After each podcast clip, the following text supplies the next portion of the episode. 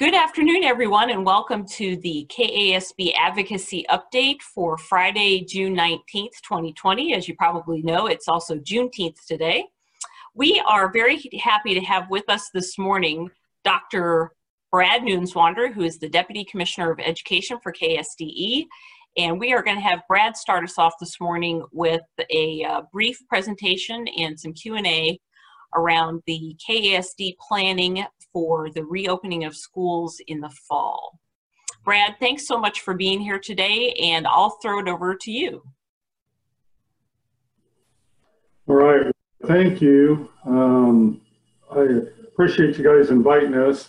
Uh, obviously, um, you know, I was on the phone this morning with one of our state board members, and um, it's it's not like we can dust off the old how to operate schools in a pandemic playbook and uh, refer to it because this is new for all of us. But I, um, Randy and I can't be more pleased with uh, the just the sheer number of Kansas educators and um, and even those outside of education that have volunteered to lean into this work to provide guidance to our school districts um, going into the fall or going into August in the event of, and we don't even know what August is going to look like. So I'm going to share my screen with you and just kind of walk you through kind of the stages of work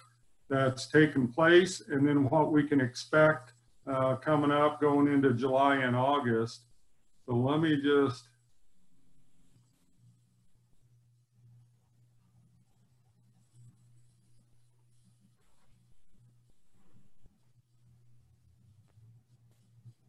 All right, Mark with a nod. Can you, Does everything look all right? Okay. Look, looks great here. All right, thanks. Well, you know, there there's all, all this new terminology now that, you know, you go back a couple months ago when we weren't even uh, using certain phrases or, or language, but we're calling this navigating change 2020. Uh, how do we just go about moving into the unknown based on what we've experienced here in the, the last couple months.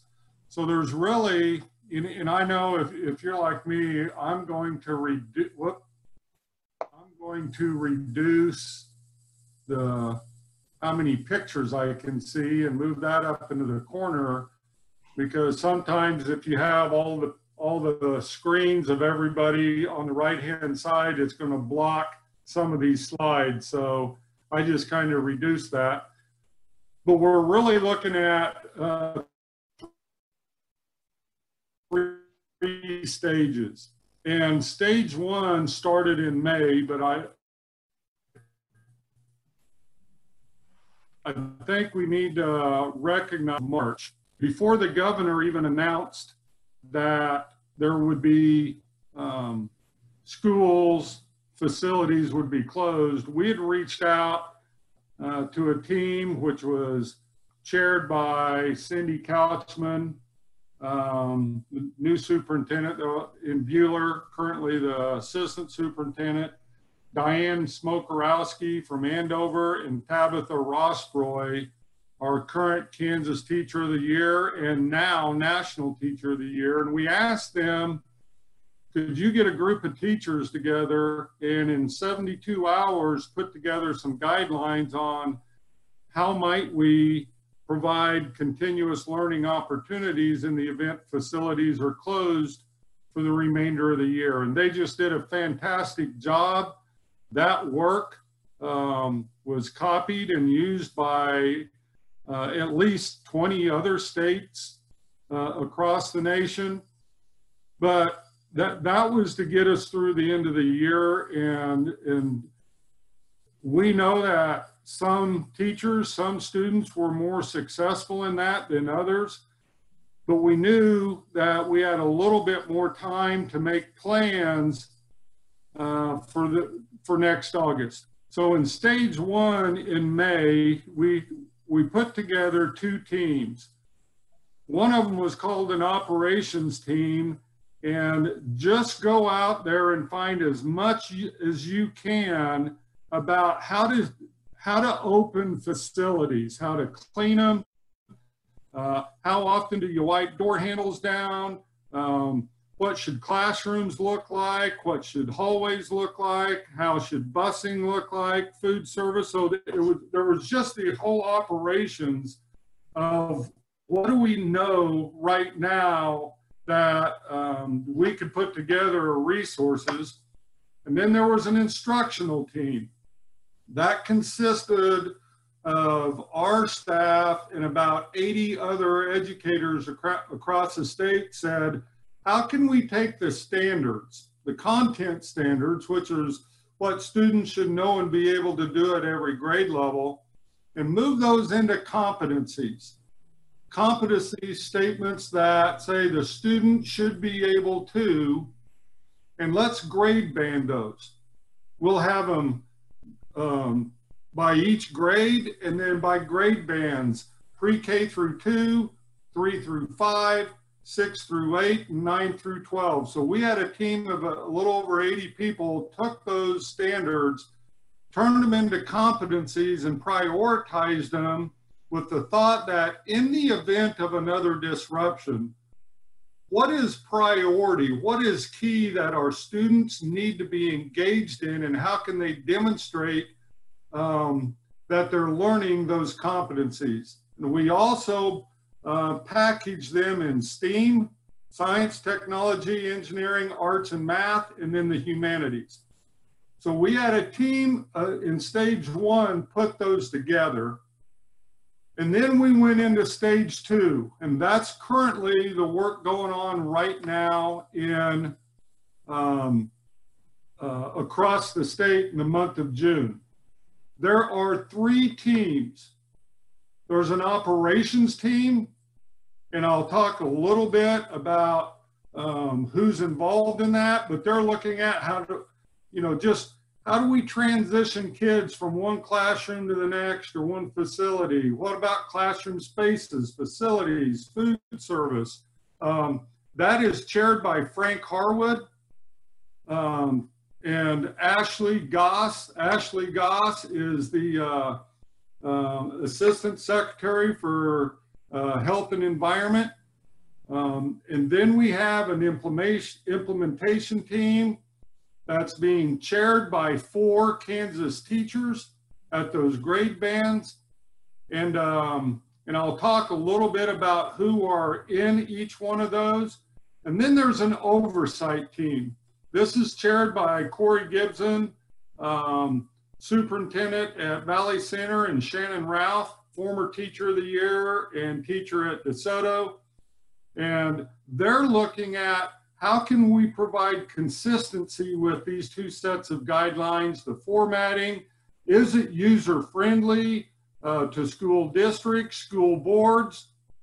And then after stage two, so by the end of June, we will then move into stage three, which is we're gonna have over 500 teachers across the state look at these and try to identify what's the professional development needs that Kansas educators are going to, to have to have in the event we need to use these guidelines. I want to make it clear these guidelines are not what you have to do. They're options for you to consider in the event of a disruption. We also have a lot of our redesign schools that have gone through some of these changes through their redesign, look at these and provide some guidance and input on how might we better implement these. So that's kind of the flow of the work. Uh, again, uh, these are the people that are um, chairing. Um, again, Frank Harwood and Ashley Goss on the operations, Frank superintendent at DeSoto, on the implementation, we have four teachers. Um, you, you, can see them on the lower left from Renwick, Dodge City, DeSoto, and Seaman.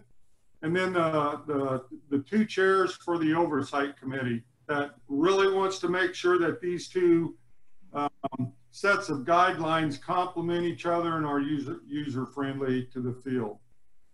This is just some examples of who is on, what kind of voices we have. So on the operations, of course, we have health and environment, school administrators, teachers, transportation directors. I'm not going to read it all to you, but we've got local board members. Um, some of you on here might be serving on one of these. We've got state board members, legislators, county health officials. On the instructional side, we wanted to make sure we had parents involved. We have counselors, psychologists, social workers, library media specialists, service centers. Uh, we have teachers that, in, that represent special ed students, ESL, the arts, PE, music. So we got a whole blend of voices between those two groups, the operations and the implementation that are looking at instruction.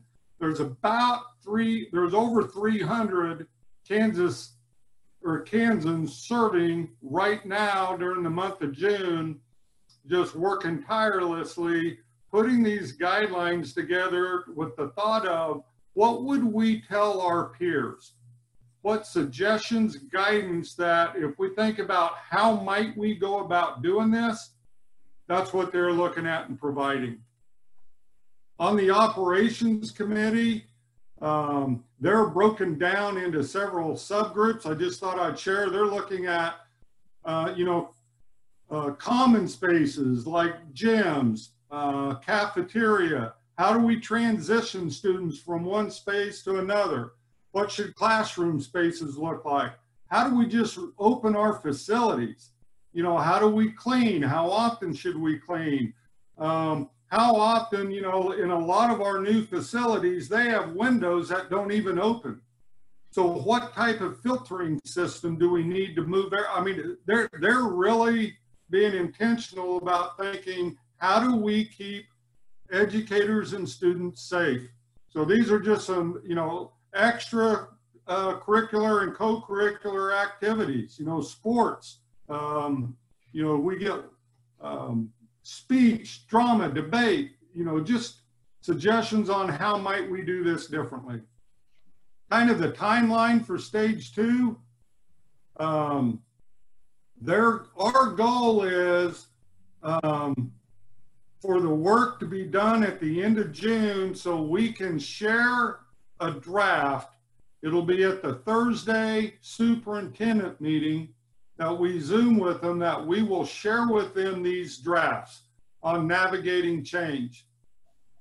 They will be presented to the state board on Tuesday, July 14th for approval and then released um, by the latest Thursday, July 16th, if not um, immediately after the board approves them. So um, I'm going to stop sharing. Uh, I know that was a lot of me talking at you. So, um, Leah, I'll, I'll open it up for questions because I, I don't think they want to hear Tom Bodett talk for the next 20 minutes. Thanks, Brad. That was great information. Uh, if folks have questions for Brad, why don't you go ahead and put them in the chat? That way we don't uh, step on each other's uh, voices and lock each other out. So any questions for Dr. Neuenswander on the upcoming guidance from the State Department of Ed on opening schools again in the fall? And while we're waiting on questions to pop up, here's a couple things I think uh, board members or all of us need to consider. Um, we hear already from a lot of school districts that as they've done pre-enrollment, there's a population of students that their parents are like, I'm sorry, but I'm not sending my kid back physically because of some health condition or whatever the reason. So in these guidelines will be recommendations about how could you then provide high quality learning to students remotely. because that's different than the county health department saying, you know, we just had someone in your building test positive, so we're going to close your school for 14 days. That's different. There will be guidelines on how to address in the event that you need to, to um, go to a hybrid model where you may have some students coming in on Monday, Wednesday, Friday because the county said you can't have more than 30 kids, you know. So there's a lot of uh, scenarios that we don't know, but these guidelines we hope will give you some ideas on how might you address whatever happens. Because the 1,116 hours, if your county does not limit you, so I'm gonna, I'm just gonna take an example. Let's say uh, Piper School District in Johnson County. Let's say the county's like, you can open for all students with no restrictions. So they're making learning available to all of their kids. So they don't have to worry about the 1,116 hours.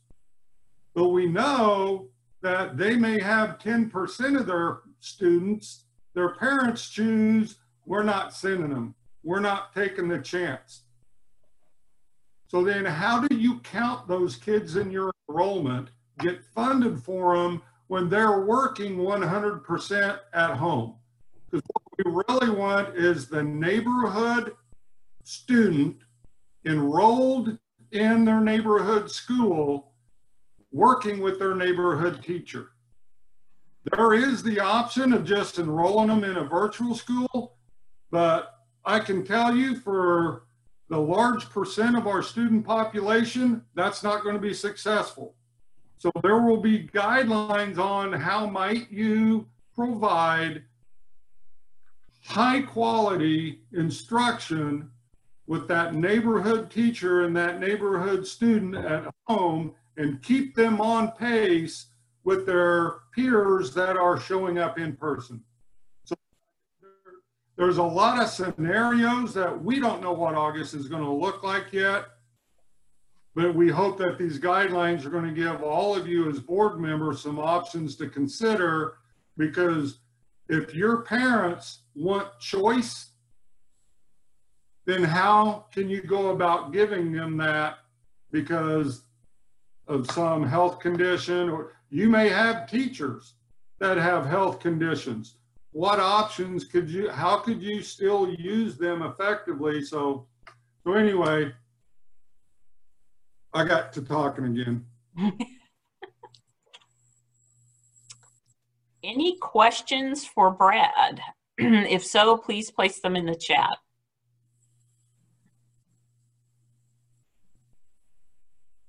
So what I'm, I was hearing from you, uh, Dr. Neuenswander, is that people should not be waiting until July 15th or 16th um, to make their plans. They need to start planning now and anticipate and know that the guidance will be there in mid-July, but they should not just sit around and wait for KSDE. Is that correct?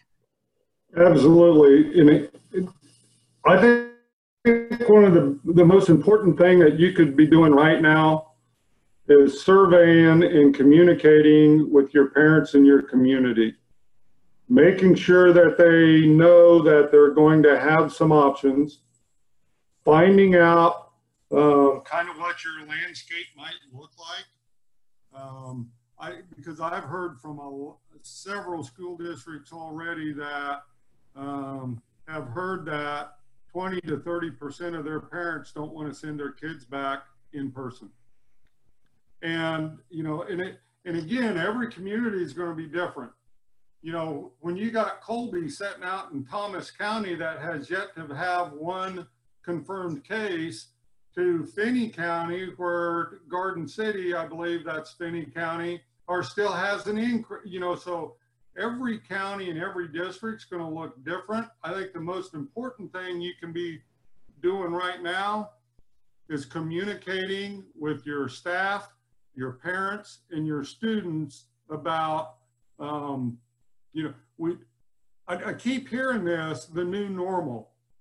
Well, it won't be the same, but we don't know what it will. We just have to be prepared. Here's one thing we do know.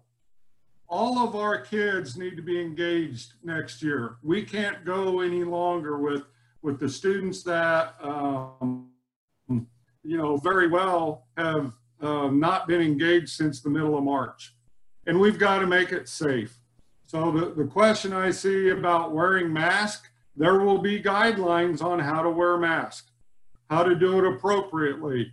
But again, those are all going to be local decisions unless your county health directs you otherwise.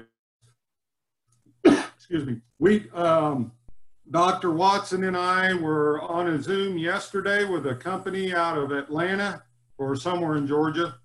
Um, they have developed these um, uh, facial screens instead of masks. They kind of come up, they, but instead of wrapping around the head, they come around the neck and they just hold and, and they just lay out in front of you you know, for food service, for teachers that are leaning over. So we're going to provide a lot of options, but it's going to be the local board that decides and really in communication with your county health. Um, so the question is, if a student is kept at home from the start of school, do they have to seek out a district that is approved to offer virtual school? Um, it's that's that's your choice. I think these guidelines are going to give you options to provide learning at home for that child if you so choose to, and we count them in your enrollment, the FTE, just as if they were physically in the building. But it will be your decision locally whether or not you want to do that. Um, I will tell you, um, when you look at our statewide data for virtual students, um, academically, um, their chance of ever graduating high school is very slim. You have to be very self-motivated, have a parent that is there, to, you know, so it's, that's why, I mean, that is an option, but it might be an option for a very small percent of your students because you have to be, you have to have um, self-regulation, you have to have accountability. Uh, I mean, internal, the student and the parent, uh, persistency, goal setting, all of those skills to be successful in that environment but these guidelines will give you options to consider for, for example, uh, um, one of our school districts is looking at, they know about 10% of their students are going to want to stay home. And the parents want, what are our options? One is enroll in a virtual school. This district is like, no, we're going to take some of our COVID-19 dollars, the money that we received, we're going to select and some of our teachers that would like a supplemental, kind of like a coaching, that from 8 to 3.15, they're working with brick and mortar in person, and from 3.30 to 5.30, they will be working one-on-one -on -one daily with those students. So just those types of guidelines will be there. We also know another district that has some teachers that have health conditions, but were proven very effective over the last couple months in doing remote learning. So they will have some teachers full-time working from home serving those students that are at home and we will make guidelines to help to be able to count them as if they were a brick and mortar, even though they never stepped foot in. So again, those are just going to be choices and options for local districts to consider on how to serve all kids. We don't need 286 virtual schools. What we need is that neighborhood kid engaged with that neighborhood teacher. Those are the other types of options that we're working on in these guidelines in order for you to say, yes, we would rather do that. Don't have- Okay, Oh. sorry. Any other questions for Brad before we turn to the remainder of our programming today?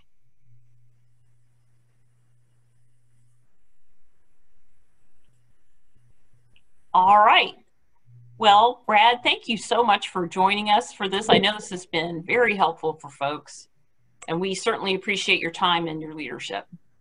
Absolutely. You know how to get a hold of me. yes, we do. Thanks. All right. Thank you. Thanks. Okay, we're going to move on to our next part of our presentation today. We are going to, oh, hang on, I forgot to click share. Am I, all right, can you see my screen? Okay. Very good. For the rest of our advocacy update today, we're going to focus on the 2020 elections. And then we're going to discuss briefly a call to action that we have um, put forth regarding stimulus funding for schools.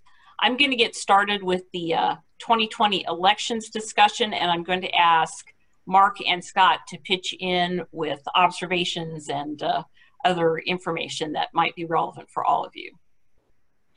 So as you probably know, we have a primary election this year on August 4th and a general election on November 3rd. We have a number of offices that will be elected or retained this year, but for the purposes of this presentation today, we're going to focus on the state legislature, Congress, and the State Board of Education.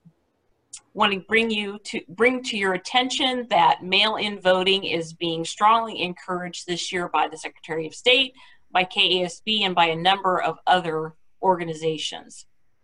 Kansas allows all voters to vote by mail in advance if they wish to do so. And all you have to do is uh, fill out an application with your county clerk, I believe. I know many of the county clerks are sending those applications by mail to you, and uh, and you can fill out the application and request a mail in advance ballot. There's some information here on the screen about how you can find out more about that. But but we are encouraging folks to vote in advance from home because we do, you know, we do think there will likely be a second corona uh, spike uh, just in time for the fall elections. So we want everyone to be safe, but also make their voice heard this year during the general and primary elections. One, So- Lee, I might add, one, one thing that is good to remember is that, and I hope my internet has not been very stable, so I hope you're hearing me better than, than I'm hearing everything. A good way to remember it is the, the slide you had up two ago, which talks about the voter registration deadline. Remember that the ability to then request a ballot starts right after that. So if you're kind of laying out kind of in your own mind how to promote people, obviously candidates have filed. The next step will be uh, making sure people are registered to vote in time. Uh, and then uh, that, what comes after that is uh, almost immediately you can start requesting an absentee ballot. So if you're trying to encourage people to participate, right after a registration push, you can immediately move into a request your ballot if that's what you choose to do. That's great, Mark. Thank you. All right, so this year in Kansas, we have 165 legislative seats that are theoretically up for grabs. Uh, in August or November, we have five state board of education seats open. We have, well, not open, uh, at question. We have four members of the U.S. House of Representatives who are running for election or reelection, and then we have one United States Senate seat that will be on the ballot. Quick reminder that while KASB provides educational information to all candidates who request it, we don't endorse candidates. Uh, but we will be putting together some virtual and in-person briefing opportunities for you all, for candidates or uh, or board members to meet with the advocacy staff to talk about education interests for K-12 and how candidates and school board members can uh, can work to flesh out those those issues and uh, work on those during the the election campaign. We've put together a list of um, it's actually an Excel spreadsheet. It's candidates by each by seat, so House and Senate for the state legislature, Congress, State Board of Ed, and also by KASB region. And it's available on our key resources tab on our advocacy tab on our website, and it's called 2020 Elections Filings. You can click on that link there and download the spreadsheet, and that will help you identify the uh, candidates that you should be getting to know in advance of the election. Anything to add there, Mark or Scott? No, just we wanted to give the an option on the spreadsheet by region. So if you're interested in people in your general area, uh, you can look that way as well. When we kind of talk about candidates, you know, they kind of run all over the state. You may not know That's where right. they are. So that was just a format that means if you're kind of interested in in you in in in the counties around you, that's a way to find them. That's right, and then that's a handy tool. Top issues that that you all will be needing to discuss with candidates uh, this summer and fall are returning to school. You know, the health and safety and learning options that we heard from uh, Dr. Neuenswander about. We need to be talking about goals and outcomes, why Kansas must continue to improve student success. We need to talk about the barriers to student success and the, the deep differences in our, in our student needs. We need to talk about how schools can change by through redesign and through resources and how we are all in this together. We have shared responsibility for student success. Mark's done a nice analysis of all of those issues and they can be found at this link, which is uh, again on our KASB page and then go to advocacy and go to key resources. All right, we're gonna take a quick look at some of the uh, races that you'll need to be focusing on, uh, on from the state legislative standpoint uh, in the summer and fall. As you may know, there are 165 seats uh, at question this year, 125 in the House, 40 in the Senate. As of the filing deadline, there were 34 House races that had no opposition. So folks either filed for reelection or filed for election. There was no one who filed against them, and those folks were automatically elected to a seat in the Kansas legislature. 25 of those folks were Republicans and nine were Democrats. That pretty much reflects the uh, Republican Democratic split in the state legislature. Anything to add there, Mark or Scott? Okay. No, and that that may be a little bit down. We always have a number of people who are automatically elected. and I don't think that's dramatically different. It just goes to show for a lot of people in Kansas, the election's effectively already over for either Right. their senator or their representative. So we had 18 House members that retired or are running for another office and four open state Senate seats. So what that means is there are going to be 22 new legislators in 2021 that we are all going to need to get to know, develop a relationship with, and start to help them become the very best legislator they can be on behalf of K-12 public schools. We've got 14 House races that are being decided in the August primary. I'm going to go through these fairly quickly. Um, we have District 1, which is in southeast Kansas. Then you've got District 6, which is an open seat that is being retired by uh, Jene Vickrey, former Representative Jene Vickrey. We have District 8 in the Kansas City area. We have uh, District 10, a Democratic primary there for the seat retired by uh, Eileen Horn, that's in the Lawrence area. And then in southeast Kansas, we have a Republican primary between Joe Newland and Mark Pringle. District 22, we have uh, the Kansas City area. That's an open seat that is being retired by Nancy Lusk. There's a Democratic primary there, and that, that's where that seat will be decided. In the Kansas City area, we have a Democratic primary between Stan Frownfelter and Aaron Coleman. Uh, Jim Karleskint and Lance Neelly, that's the Tonganoxie area. And then another race that will be decided in the August primary is uh, the District 50, which is Wamego. It's also Lyon County. That's a very interestingly drawn uh, district. It's parts of Riley and Pottawatomie, Lyon. Very interesting district. That will be decided in the August primary as well. District 76, we have uh, Republicans running against each other there, Eric Smith and Robert Harmon. We have um, in District 93, which is near the Wichita area, that's incumbent J.C. Moore, has a primary there. We have an open seat in, um, I would guess that say that's South Central Kansas for the seat that's being retired by Representative Alicia Straub, who is running for Senate 34. And that district is, um, Ellinwood is the, uh, the base there. Anything to add there, Mark or Scott? No, I'm just trying not to compete with my dogs. Go, go ahead. in Southwest Kansas, we have a couple of uh, primaries. We have Boyd Orr and Courtney Schweitzer in District 115, and then in 124, we have Marty Long and Chandler Burrows. And the folks uh, who have an asterisk in front of their name are the incumbents. I don't know if I noted that earlier.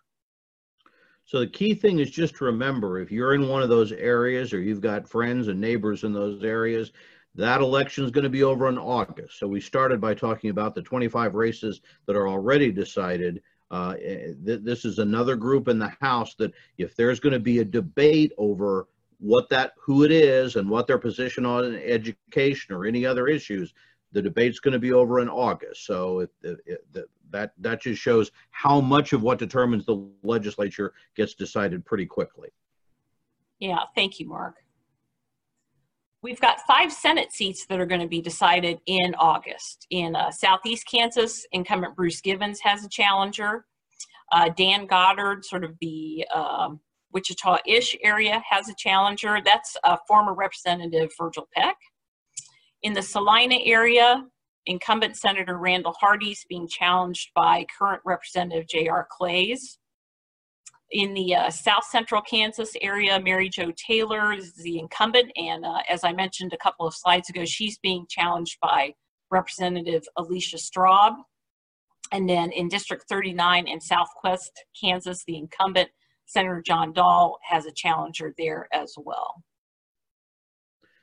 Might, might just comment, and Scott, you jump in too if you want, but on that list, all of those incumbents that are being challenged are people who four years ago ran as moderates and either defeated a more conservative Republican or won an open seat, basically over issues like the tax cuts and school funding.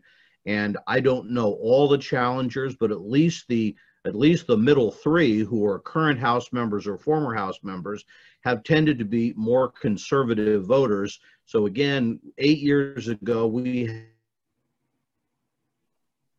had eight moderate Senate Republicans defeated by conservatives. Four years ago, about eight Republican seats were defeated or filled by more moderate members. That's what shifted tax and education funding policy back. Once again, we have five people right here where you're probably going to see that more conservative, more moderate debate playing out. Thanks, Mark. That's great context. Okay, we have a number of House incumbents who have primaries. I'll go through those pretty quickly. District 4, uh, we have a Republican primary there, um, and then the winner will face a Democrat in the general election. In District 5, we've got Mark Samsel and Mark Powell's, the battle of the Republican Marks uh, facing uh, Roger Sims in the general election. And then in Dis District 9, we have uh, Kent Thompson as the, the uh, incumbent, He's facing Armando Hernandez, and the winner will face Alana Cloutier. I hope I pronounced that correctly. Apologies if I didn't in the general. In District 20, we've got Jan Kessinger and Jane Dirks in the Republican primary facing the Democratic challenger. Uh, in District 32, which is also the Kansas City area, uh, there's a Democratic primary between Pam Curtis and Oscar Irania. And then uh, in District 35, we have Broderick Harrison, Henderson, excuse me, and Nelson Gabriel in the Democratic primary, and the winner faces Mark Snelson. Any comments there, um, Mark or Scott? No, okay. Uh, District 59 in the uh, sort of central-ish, east central area, we have uh, current Speaker Pro Tem Blaine Finch, who is running against Sherry Weber in the Republican primary and facing uh, Karen Rugg in the general. We have John Barker, who's from Abilene. He's got a primary against Daniel Wasilk. Uh, and then going on to whoever wins that faces Joe Schwartz in the November general election. And then in the Salina area, incumbent Diana Dierks faces Stephen Howe uh, in the primary, and then the winner will face Jeffrey Zamersla in the general election. Uh, any comments there? Sherry Weber is a former representative, is that correct? Yes. It is. I was saying that race in that primary, you have Blaine Finch, who is the current Speaker pro tem, uh, seen as sort of a conservative moderate or a moderate conservative, but certainly has been elected to leadership by a, a more conservative House than two years ago, being challenged by former Representative Sherry Weber, who was majority leader of the House at one point. So you probably again have a, a a more conservative challenger. John Barker being challenged is uh, current committee chair, chair of the Rules Committee, I believe, and Diana Dierks in Salina has been one of the more moderate and very strongly pro-education, pro-education funding members of the House. So those would be some some issues where you could see some uh, ideological changes if you watch those races. District 82, we have incumbent Jesse Burris and Jeremiah Webb in the Republican primary facing Democrat Edward Hackrott in the general. In the, pardon me, in the Wichita area, we have incumbent Michael Capps with a primary facing off, off against Marcy Gregory in the general. And also in the Wichita area, we have incumbent Nick Hoheisel against Michael Walker in August. And then the winner goes on to face the Democrat Kim Webb in November. Senate incumbents with primaries. We have um, Representative, we have uh, Mike Thompson and Mike, uh, excuse me, Mike Thompson and Tom Cox in the general. It, pardon me, I'm having trouble here. Mike Thompson and Tom Cox in the primary, and the winner faces Lindsey Constance in the general. In District 11, we have incumbent John Skubal going up against Representative Kellie Warren for that Republican primary, and the winner will face former Representative Joy Koesten, now running as a Democrat in the general election. And then in District 20, which is the Topeka area, we have uh, incumbent Senator Eric Rucker being challenged by current Representative Brenda Dietrich. And the winner there will face Democrat Rachel Willis in the November general election. Any comments or context there, uh, Mark or Scott? Well, just note, oh, Scott, go ahead. No, I was, uh, just to remind folks, uh, Brenda Dietrich, uh, former school superintendent, and uh, Eric Rucker, um, former, um, uh, I guess, an assistant attorney general under Phill Kline. Yes. Uh, and correct. and then Chris Kobach too, I think. Uh, so uh, that that's an interesting uh, primary uh, that kind of represents the the two different wings of the Republican Party. And just a quick note with uh, Senator Mike Thompson in District 10, he was appointed to fill out a seat, and so he is now running for a full term on his own. It should he succeed in his primary. Yeah, the, this is the, uh, could you go back just a minute, Leah? Sure. Th- These are again, three interesting ones to watch because as Leah said, Senator Thompson has not been elected before. He's, he's filling out a seat. He's being challenged by Tom Cox, who is one of the most moderate House members uh, in the Johnson County area. In Senate District 11, John Skubal was again one of those moderates who beat a more conservative senator four years ago, being challenged by a uh, more conservative uh, House member for the Senate seat, and they will face a former representative who was a moderate Republican who became a Democrat. So in, in, each of those, you've got some interesting dynamics going on, and just kind of kind of the changing face of, of, pol- of, politics in Johnson County in some ways, which is of course the biggest the biggest group of legislators in the state are from Johnson County. That's right. In District 23, which is also Johnson County, we have incumbent Rob Olson with a challenger in Chris Lindquist. And then uh, in the Hutch area, incumbent Senator Ed Berger is facing Mark Steffen, and the winner will go to the general election facing the Democrat Shanna Henry. All right, any questions on the state legislative races before we head briefly to the State Board of Ed?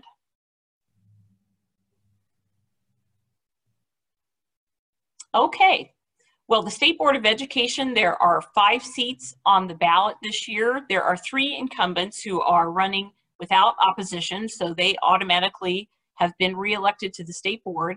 They are Ann Mah, who's a Democrat from Topeka. She represents District 4. Deena Horst of Salina. She is a, uh, I believe she's a Republican. I think I, yeah, she's a Republican. She represents District 6. And Jim McNiece from Wichita represents District 10. In State Board of Education District 2, which is in the sort of Kansas City area. Steve Roberts, who's the current state board member, is retiring that seat to run for the U.S. Senate. The battle there will be a Republican primary between former Representative Benjamin Hodge and David Krug. The winner of that primary will go on to face Democrat Melanie Haas in the general election. This is the seat that, of longtime state board member John Bacon, who I think served something like 16 years or more.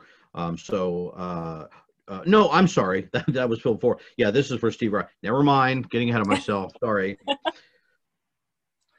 District 8 State Board of Ed seat, that is the Wichita area. Kathy Busch has a Republican primary. She faces Trish Heilman. And then the winner of that primary faces Democrat Betty Arnold in the general election. Some of you may know Betty Arnold is a former um, Wichita School Board member and a former member of the KSB uh, leadership team as well. Moving on to Congress, you may know that uh, U.S. Senator Pat Roberts is retiring this year after uh, several decades of service to the state. And so there is a quite a battle brewing to replace him. There are 12 Republicans filed to run for Senator Roberts' seat. The frontrunners are uh, current Representative Roger Marshall, who represents the Big First District of Central and Western Kansas, and former Kansas Secretary of State Chris Kobach. As I noted a few minutes ago, uh, State Board of Ed District 2 member Steve Roberts has also filed for that seat. There are a number of um, Republicans, as I mentioned, and we have them all listed on our Excel spreadsheet that I mentioned to you earlier. We have two Democrats running for Robert's seat. We have former state Senator Barbara Bollier and Robert Tillman. Now, because Representative Marshall is running for Senator Roberts' seat, there are a number of folks who are jockeying to replace Representative Marshall as Kansas's representative in U.S. House District 1. We've got four Republicans, uh, Bill Clifford of Garden City, who, just as an interesting note, is the spouse of State Board of Ed member Jean Clifford.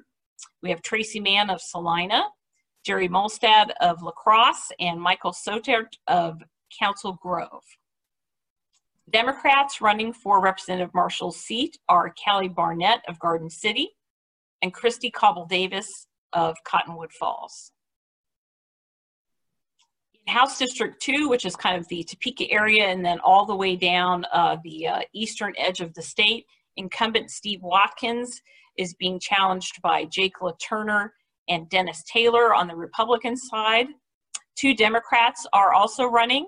Uh, they are Topeka Mayor Michelle De La Isla and uh, James Windholz of Lawrence.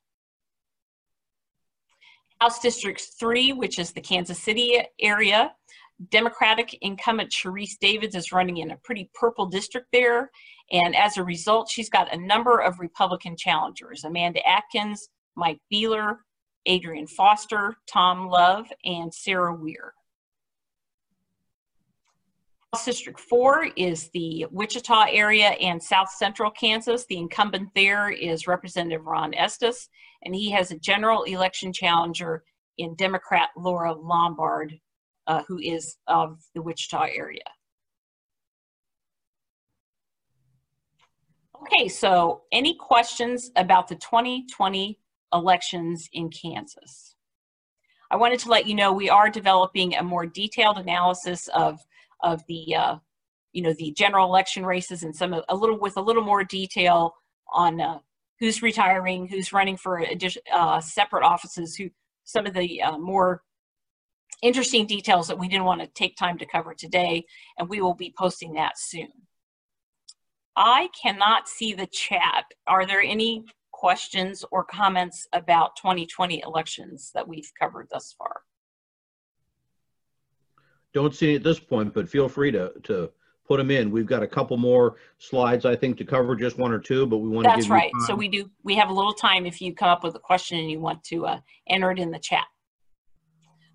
I want to touch briefly on a very important call to action that we put out this week. Uh, we are urging our members to contact Senator Jerry Moran and Senator Pat Roberts to ask them to support at least $175 billion in education stabilization funding for K-12 public schools and other important state services as Congress works toward developing a fourth federal stimulus bill.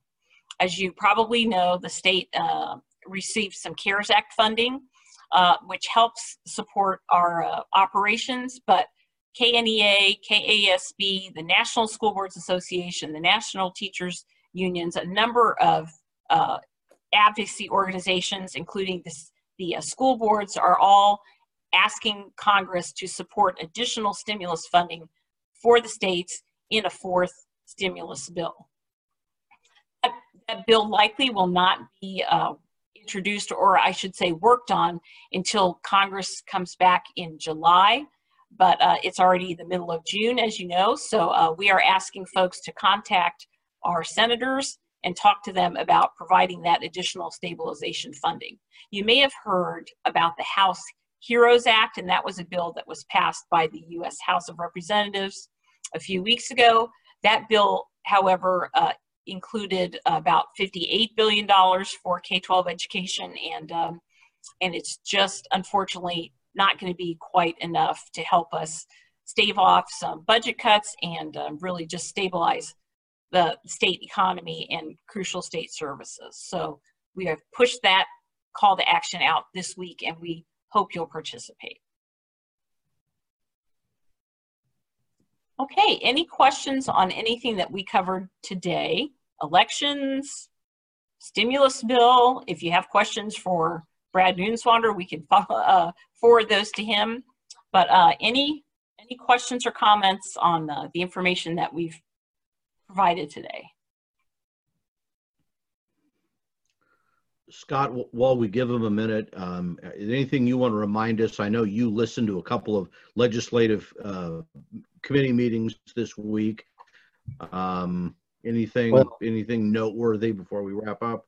Uh, nothing super noteworthy from the committee meetings, but I, I do want to reiterate that uh, I understand there's there's a pretty hotly contested uh, election at the top of the ballot. I've heard about, but the real uh, education leaders in Kansas really have to focus on those legislative leader, uh, those legislative races, especially because of the funding problems we're going to be facing and uh, you know, these legislative races are so important to us.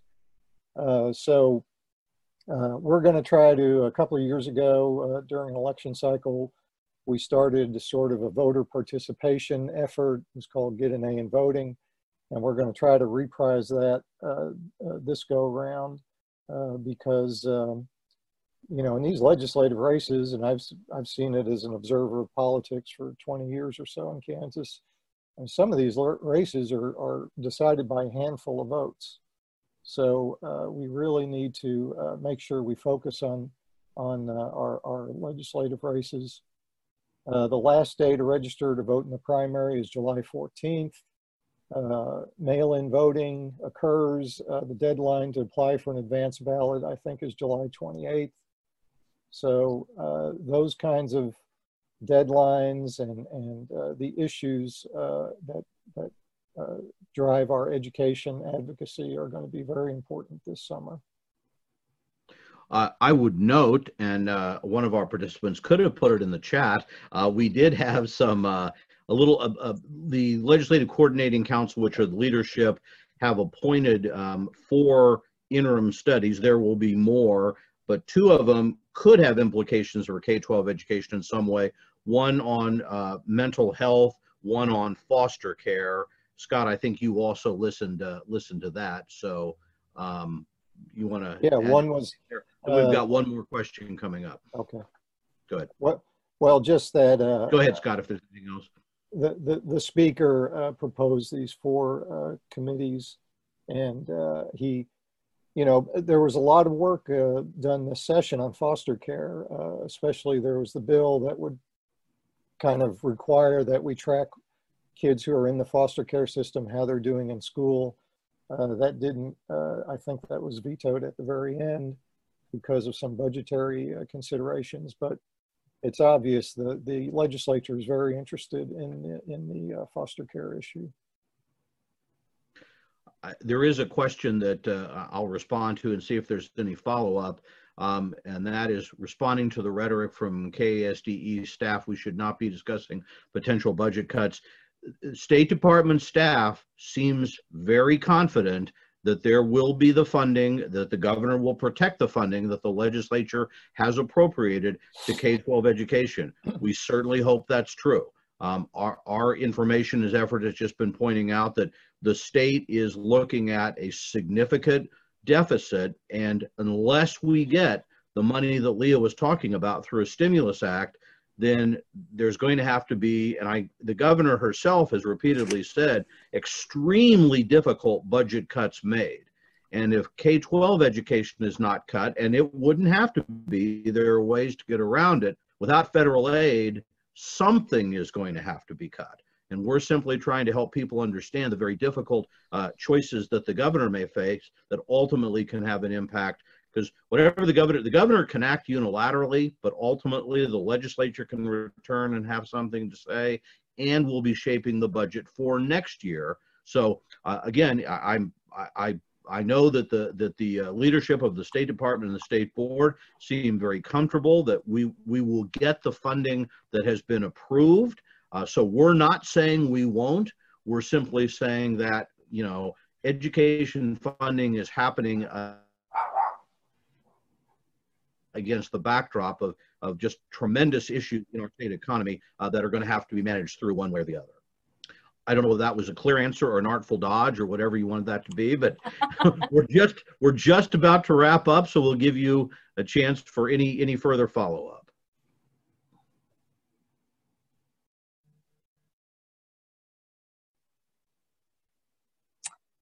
All right. Well, not seeing any more questions or comments, I'd like to thank you all for joining us today. And uh, we will look forward to seeing you all again soon at our next advocacy update in a couple of weeks. Thanks, Thank- everyone.